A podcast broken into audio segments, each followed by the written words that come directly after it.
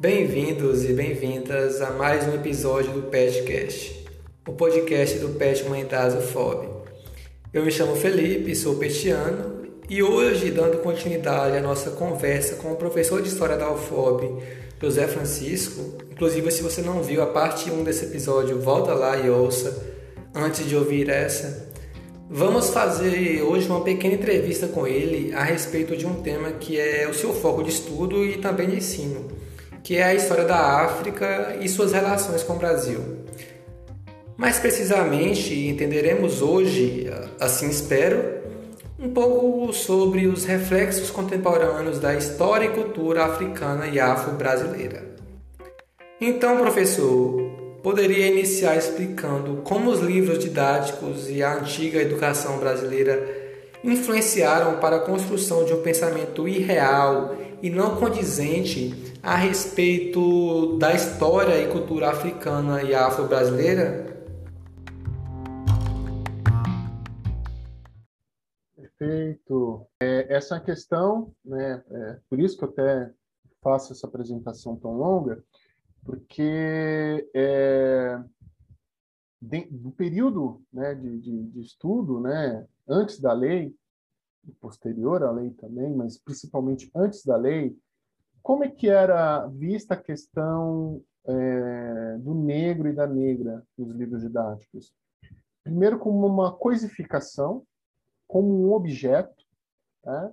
onde a gente via, né? Então, a gente inclusive tem essa imagem fotográfica na nossa cabeça de pessoas acorrentadas, sendo chibatadas, e inclusive as justificativas elas não se eram justificativas complicadas. Eu nunca vou me esquecer que ao ler o livro didático, ah, período da minha formação, quando você perguntava para o professor por que escravizar o, o, africano e não o índio, como também né, a própria condição da escravidão não fosse algo horrenda. E aí a professora respondia que era porque o negro ele era mais forte, era porque o negro não conhecia a terra, era que o negro aceitava ordens e o índio, e o índio não.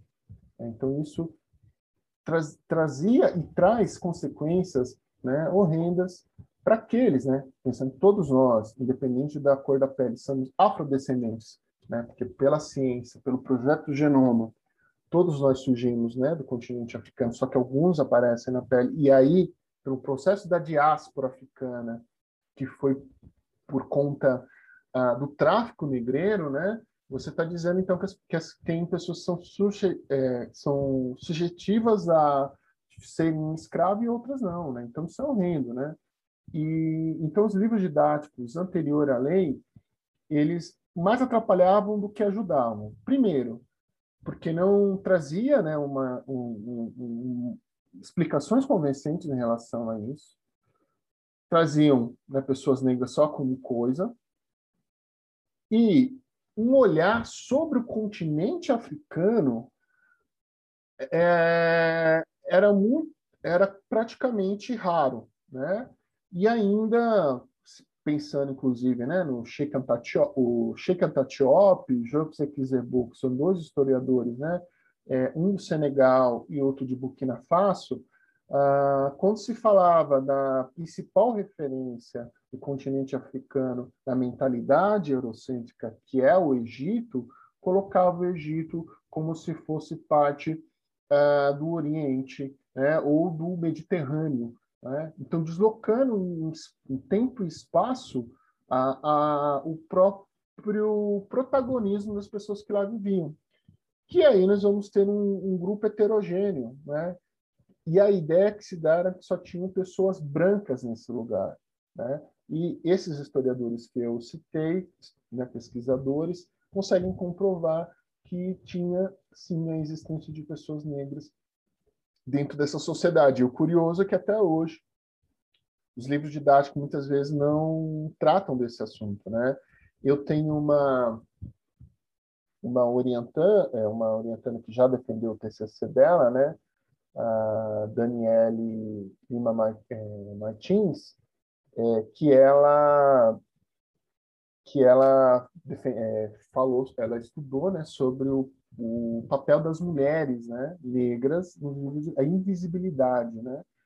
E dentro da pesquisa dela, ela, ela, ela conseguiu evidenciar que atualmente, embora a gente já tenha um avanço, né, porque a gente tem muitos livros didáticos que mostram imagem de pessoa, uh, de partes do continente africano, de pessoas negras, até numa figura de empoderamento, uh, dentro do livro didático ainda o conteúdo ainda não traz aprofundamento sobre diversos assuntos, né?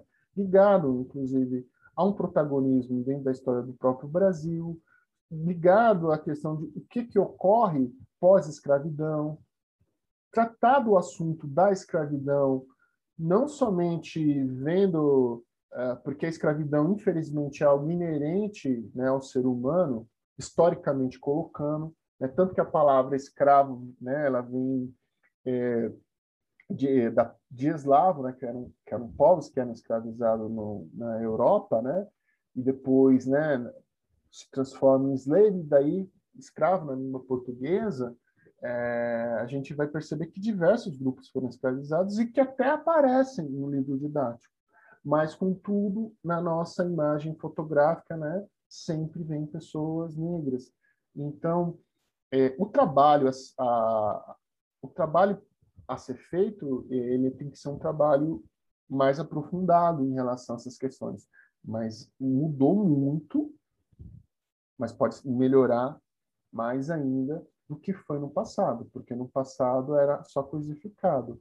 Hoje as imagens já aparecem, aparecem discursos, por exemplo, como da, da Chimamanda, né, sobre o problema de uma história única, você viu nos livros didáticos atuais, mas ainda é, carece né, de um melhoramento, mas eu vejo com otimismo. Né, é, até em espaços como esse, da gente poder conversar sobre esse assunto, se a gente é, olhar agora, nesse atual momento, com certeza estão tendo diversas é, palestras remotas, né, que a gente gosta de chamar de live, é, sobre assuntos inerentes à questão.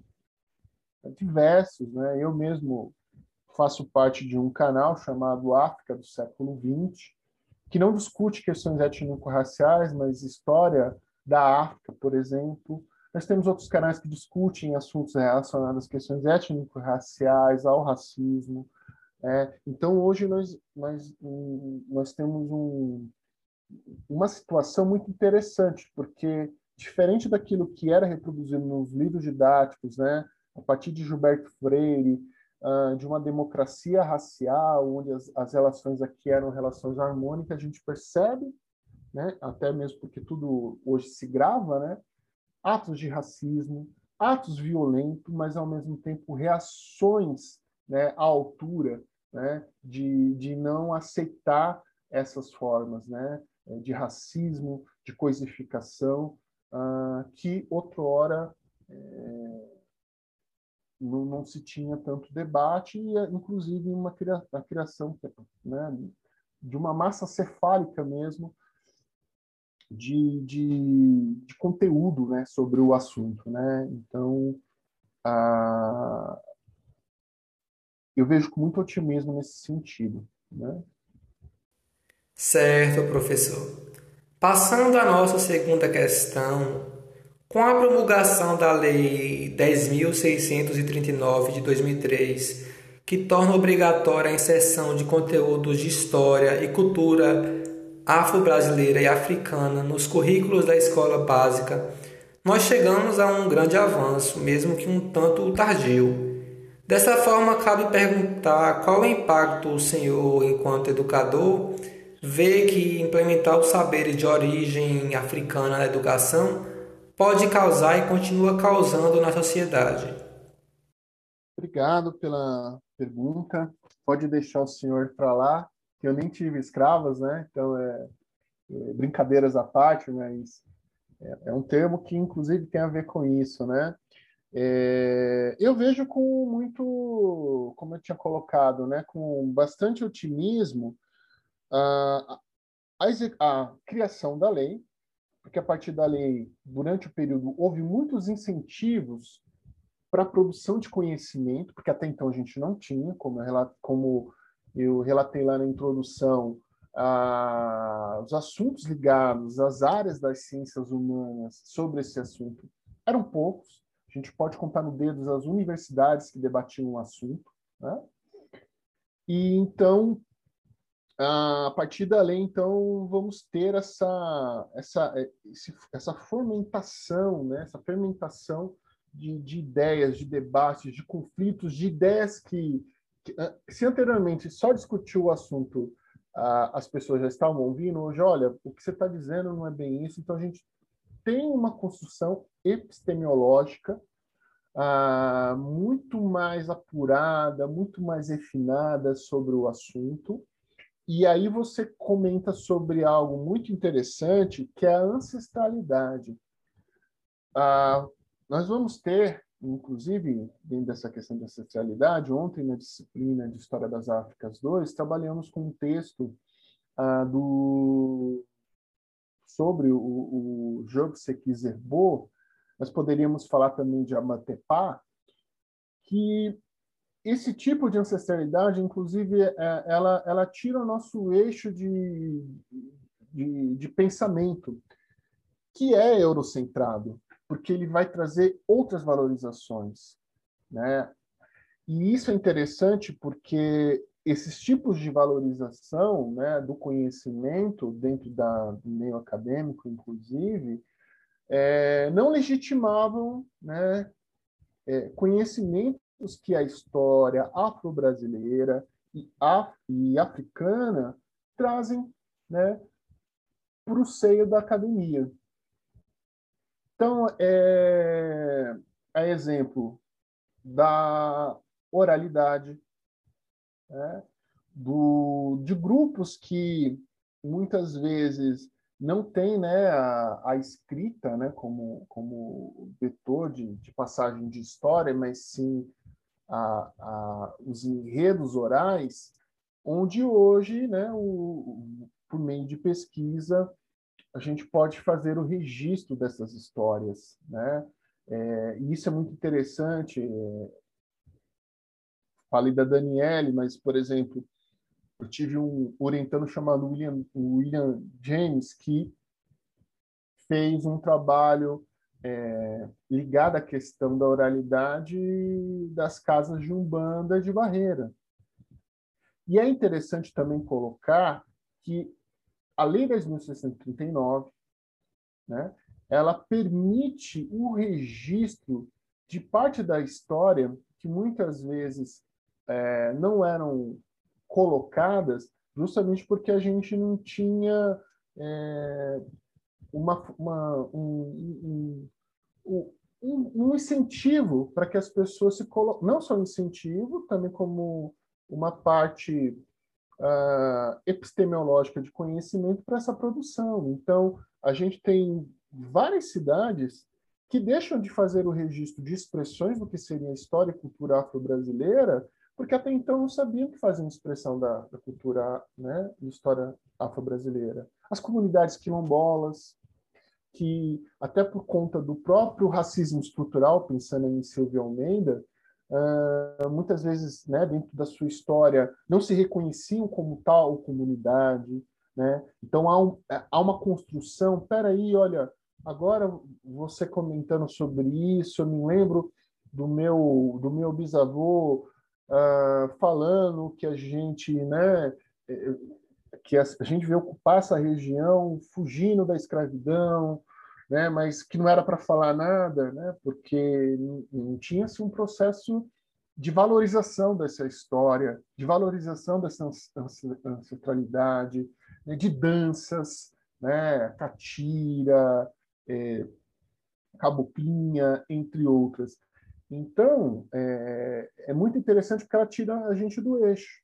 E a Djamila Ribeiro, é, eu discordo em algumas coisas com ela, mas mais concordo do que discordo, quando ela fala lugar de fala, é interessante porque é justamente essa reivindicação ah, que o grupo, né, não só de pessoas negras, mas quem quer estudar o assunto tem como espaço agora para debater. Olha, vocês, né, diziam que a gente não podia falar sobre isso porque não estava nos livros. Você dizia para a gente que não podia porque se não era conhecimento. Mas eu tenho aqui uma gama de pessoas que legitima o que eu estou trazendo e é um novo conhecimento de novas comunidades. Uh, então isso isso acaba realmente, inclusive, fazendo que a sociedade, de uma forma geral, é, saia do prumo dentro daquilo que era colocado anteriormente, né? que era uma sociedade é, heteronormativa, branca, né? e aí, de repente, você vem com esses, esses novos conhecimentos, né? que não são novos, né? mas que agora você coloca, olha, não, é, você está colocando aí da, da, da sua família, né? Da, da, das pessoas que vieram anteriormente, mas a partir de agora também começa a construir uma história. Uma história também tem valor, né? Ela, é, é, a minha literatura também tem valor. Pensando em Carolina Maria de Jesus, por exemplo, que infelizmente o assunto que ela coloca no livro dela, né, o quarto de despejo, é tão atual, né, no momento que a gente vive, que é a questão da fome, né, e, e que ela trabalhou, foi traduzida para várias línguas, e só recentemente é, trouxeram né, o, o livro Quarto de Despejo para um debate acadêmico, justamente por conta ah, né, dos impulsos da, da, da Lei 10.639. Então, hoje os alunos, diferente de mim que descobri o quarto de despejo no cursinho, nos livros que estavam num canto empoeirado, que eu levei para minha casa, aleatoriamente, e li, hoje vocês têm né, a possibilidade dentro do curso de vocês e, inclusive pelas várias mídias, conhecer uma pessoa que era catadora de recicláveis, mulher, negra, de uma favela e que tinha um conhecimento imenso de sociedade. Eu nunca vou me esquecer que numa aula uh, de sociologia na graduação, o professor falando sobre Pierre Bourdieu, e aí eu comentei, é, professor, tem uma escritora que ela fala das categorias, né? Então, é, basicamente é isso. Uma pessoa, a, a pessoa mais rica mora na, na mora na sala de, de, de estar, né? A classe média mora na sala de jantar e tudo aquilo que você não quer fica no quarto de despejo. A frase não é essa, mas basicamente a ideia é essa, né? Então, onde ela, ela, ela, ela, ela faz essa... E aí ele disse, ah, mas ela está baseada no quê? E eu coloco, ela está baseada na vida. Que ela era catadora de reciclável, mulher negra e moradora de favela, mas ela registrou isso no livro. Foi muito interessante, porque ele ficou espantado, porque ele nunca tinha ouvido falar dela. É, então, esse conhecimento ancestral é impactante porque mostra, primeiramente, que diferente do que é colocado, as populações mais humildes, elas têm vozes, elas refletem sobre né, suas questões, né, elas têm visões de mundo diferentes daqueles que são colocados pela elite uh, e pelo conhecimento, então, aí, eurocêntrico, cartesiano, né? Ok, ok, professor. E como a efetivação da Lei 10.639 de 2003 pode se aliar à construção de educação antirracista no seu ponto de vista? Perfeito. Angela Davis, né? Não basta não ser racista, tem que ser antirracista. É, e isso é importantíssimo, porque é a luta de todos nós, independente da cor da pele. Né?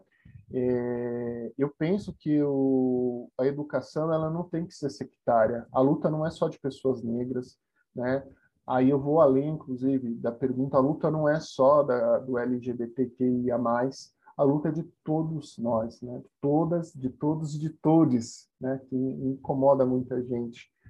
Ah, porque a gente pode até não gostar, mas a gente tem que respeitar, né? E o respeito ele parte ele parte a partir do conhecimento sobre os assuntos, né? Onde a gente vai perceber inclusive a construção estrutural, né? De uma sociedade racista.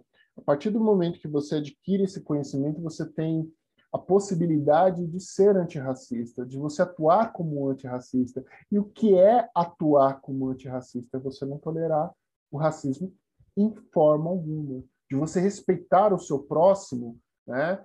E inclusive nem pensar na cor da pele, de você é, andar na rua e não atravessar a rua só porque a pessoa é negra, né? Então, ser, é, como diz a Angela Davis, né? Uma educação, ela tem que ser antirracista. Então, logo, ela tem que é, ultrapassar esses limites, né? De dizer, ah, não, o racismo não, é uma luta de todos nós. Que se a gente quer uma sociedade mais justa, mais igualitária, né, onde a gente tenha o respeito do próximo, a gente tem que lutar de mãos dadas. Brancos, negros, indígenas, né, ou melhor, povos originários do Brasil, que estão na luta, inclusive agora. Né, essa luta é de todos nós. Né, e então, é, pensando no que a Angela Davis coloca, né, é, todos nós temos que ter esse pensamento né, de, um, de uma luta antirracista, e aí até me, me, me fez pensar uma questão importantíssima, né, de como na sociedade o meio acadêmico e a escola ela tem pra, um papel primordial nessa questão. Eu penso que o, as universidades, independente da disciplina, deveriam ter uma disciplina obrigatória de relações étnico-raciais. É, pra, porque, perceba, né, no período da tarde, eu estou dando a disciplina de História e Cultura Afro-Brasileira, estou trabalhando com alunos da medicina, da engenharia, né, é, do BI de tecnologia, e o que é interessante é que muitos daqueles assuntos, eles só tiveram conhecimento a partir da minha matéria. E o espanto, inclusive. Quer dizer, a gente está negligenciando uma educação antirracista. Não é só dizer, ah, não, eu sou contra o racismo. É, a gente tem que criar ferramentas, possibilitar ferramentas que nos estruturem, que para além do ensino, a gente possa ter essa atuação né, é, em qualquer função que se faça da pessoa da limpeza, do segurança, do médico, do advogado, né? é, é, a partir dessas, inclusive que ela vai, que ela possibilita, né, o pensamento antirracista, é, que ações como infelizmente ocorreu com aquela mãe, né, na cidade de Recife, né, em que num período de pandemia ela teve que ir na casa, né, no, ou melhor, num apartamento para trabalhar e passear com os cachorros e deixar o filho dela aos cuidados de uma pessoa que não cuidava nem dos filhos dela, a criança ter morrido. Talvez uma mentalidade antirracista pensaria na sensibilidade dela falar: nossa, estamos em pandemia, estamos todos recolhidos, será que ela não tem esse direito também? Ou só eu que tenho poder aquisitivo? Né? Então, ela é, é algo que acho que, que é muito mais profundo né, do que só dizer, ah, não, me sensibilizo, ou de questões do tipo, ah, é porque eu tenho, não, não sou racista, eu tenho uma avó minha que é negra, né, e por aí vai. É, é, as suas atitudes, né, é, no cotidiano, que aí a partir do momento que a gente é, se liberta, literalmente, de uma mentalidade escravocrata, que a gente vai ter essa possibilidade. É só a gente lembrar a que horas ela vem. Né? O filme é, com a Regina Casé, que ela faz uma empregada doméstica, uh, onde ela tinha todo um sentimento de carinho pelo menino e a filha dela não pôde criar. Né? E esse filme, quando foi passado, inclusive, na Europa, o pessoal ficava perguntando para a cineasta se não era piada, porque as pessoas deixavam, né, tomavam o café da manhã nos quartos e nem levava o café da o, né, o que sobrou as louças para a cozinha, deixava do lado de fora da, da porta. Então isso era, é, é, era inconcebível. Por exemplo, na Alemanha eles olhavam, nossa, mas é, é uma piada de vocês? O que, que significa isso? A pessoa tem algum problema físico, não pode ir até a cozinha e tomar o café da manhã. Então, isso é a mentalidade escravocrata. É, se, é, de repente, a, aquela pessoa, a gente já presenciou muitas vezes, eu sou filho de uma empregada doméstica, as pessoas às vezes nem perguntam se você tem filhos ou não. É, quanto dessas famílias, muitas vezes, é, deixam né, de investir nas suas para cuidar das outras. E quem cuida da sua? E isso parte de uma mentalidade, é, dentro da minha concepção, que tem inclusive argumentos aí dentro da academia, de uma mentalidade escravocrata e de uma mentalidade que não é antirracista.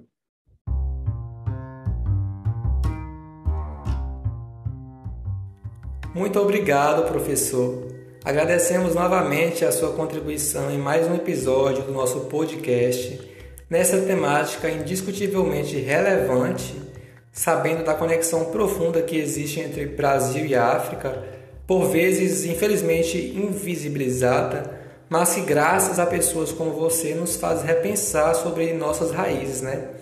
E mais que isso, nos propõe um pensamento que valorize e proteja essa parte de nós mesmos, ao invés de invisibilizá-la, depreciá-la ou agir de forma racista. Então, professor, fique à vontade para concluir sua contribuição no nosso podcast e desde já agradecemos também a todos que estão até agora nos ouvindo. Tchau, tchau. É, bem, é, quero aqui, né, então, agradecer o espaço me dado, deixar registrado que fico aqui à disposição de vocês né, para outros encontros, para outros debates, para outros assuntos. Uh, dizer da importância né, é, que tem a questão da Lei 10.639, né, é, da lei também da história indígena, que os povos originários do Brasil né? É, então, um lugar que me chamam para falar sobre esse assunto vai sempre me ter, né, para que a gente possa refletir, para que a gente possa, inclusive nesse momento que a gente vive de um Brasil de negacionismo, do Brasil de uma pandemia, é, pensar em jovens, né, como aqui o Felipe, a Taina, interessados de saber desse assunto, espero que outros aí também de nos ouvir, que essas essa, essa nossas reflexões aqui dada nesse dia possam reverberar né, para outras pessoas, para elas refletirem sobre a situação ah, como ser humano, né, na questão de, de uma atuação antirracista e que isso parte a partir do, do conhecimento, né, de desenvolvimento uh, a partir da história e cultura afro-brasileira, pensar que é, é a, é, o, o, Brasil é o segundo país né, em número de pessoas negras no mundo, só perdendo para a Nigéria, né? Então, o quanto que é importantíssimo nós conhecermos mais sobre as nossas raízes, essas raízes da diáspora africana, né? E, e, de, e quando a gente começa a estudar a história e cultura africana e afro-brasileira, a gente percebe o quanto ela é rica, como qualquer outra história. É o quanto que ela é potente, o quanto que ela é dinâmica, né? E, então, o meu recado final fica nesse sentido, né? De primeiro agradecer de novo ao Felipe e à Taina pela oportunidade e de dizer que estou à disposição né, para novos encontros e que a gente possa estar junto nessa luta aí né, antirracista. Obrigado.